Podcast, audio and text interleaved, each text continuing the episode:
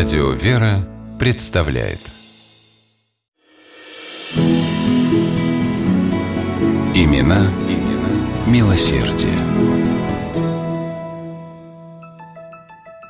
Русский американец. Так в Перми называли промышленника Ивана Любимого за то, что первым пустил по реке Каме двухэтажные американские пассажирские пароходы, за деловую хватку, безошибочное чутье, за то, что активно сотрудничал с иностранцами и управлял предприятиями, приносящими миллионы. Огромные доходы давались любимому нелегко, но помогал крепкий уральский характер.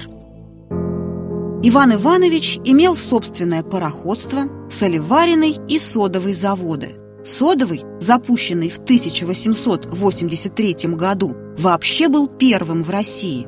Талантливый предприниматель Любимов лично разработал проект Уральской железной дороги. Хотел, чтобы в Пермь по ней прибывали товары с Востока и Средней Азии. Проект показался интересным тогдашнему министру путей сообщения и был реализован в том числе на средства самого Ивана Ивановича.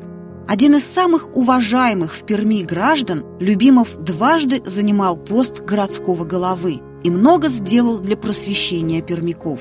В 1873 году он поставил перед Думой вопрос об открытии в Перми реального училища.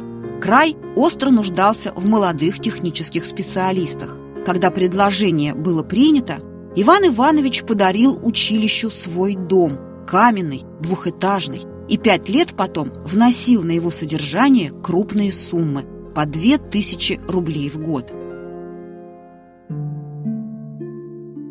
1874 Любимов решил выстроить в Перми каменное здание для театра. Убедил известных людей делать пожертвования, собрал 100 тысяч рублей и сам внес на строительство 14 тысяч.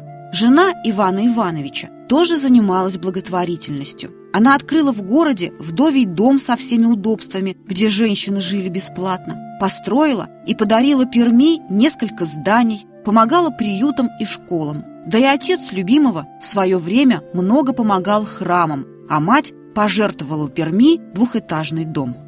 В 60-е годы XIX века в городе возникло множество благотворительных организаций, общество помощи бедным, детский приют, богадельня, больница. Открылись новые учебные заведения, например, женское училище. И всем им Любимов щедро помогал материально, за что был награжден медалью за усердие.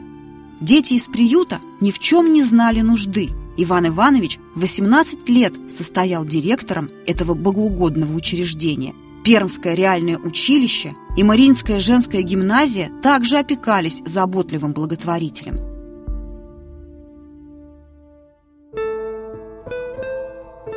Не всегда заводы любимого приносили миллионные доходы. Случались и кризисы. Но Иван Иванович даже в тяжелые времена не закрывал своих предприятий, не хотел оставлять рабочих и служащих без работы и жалования.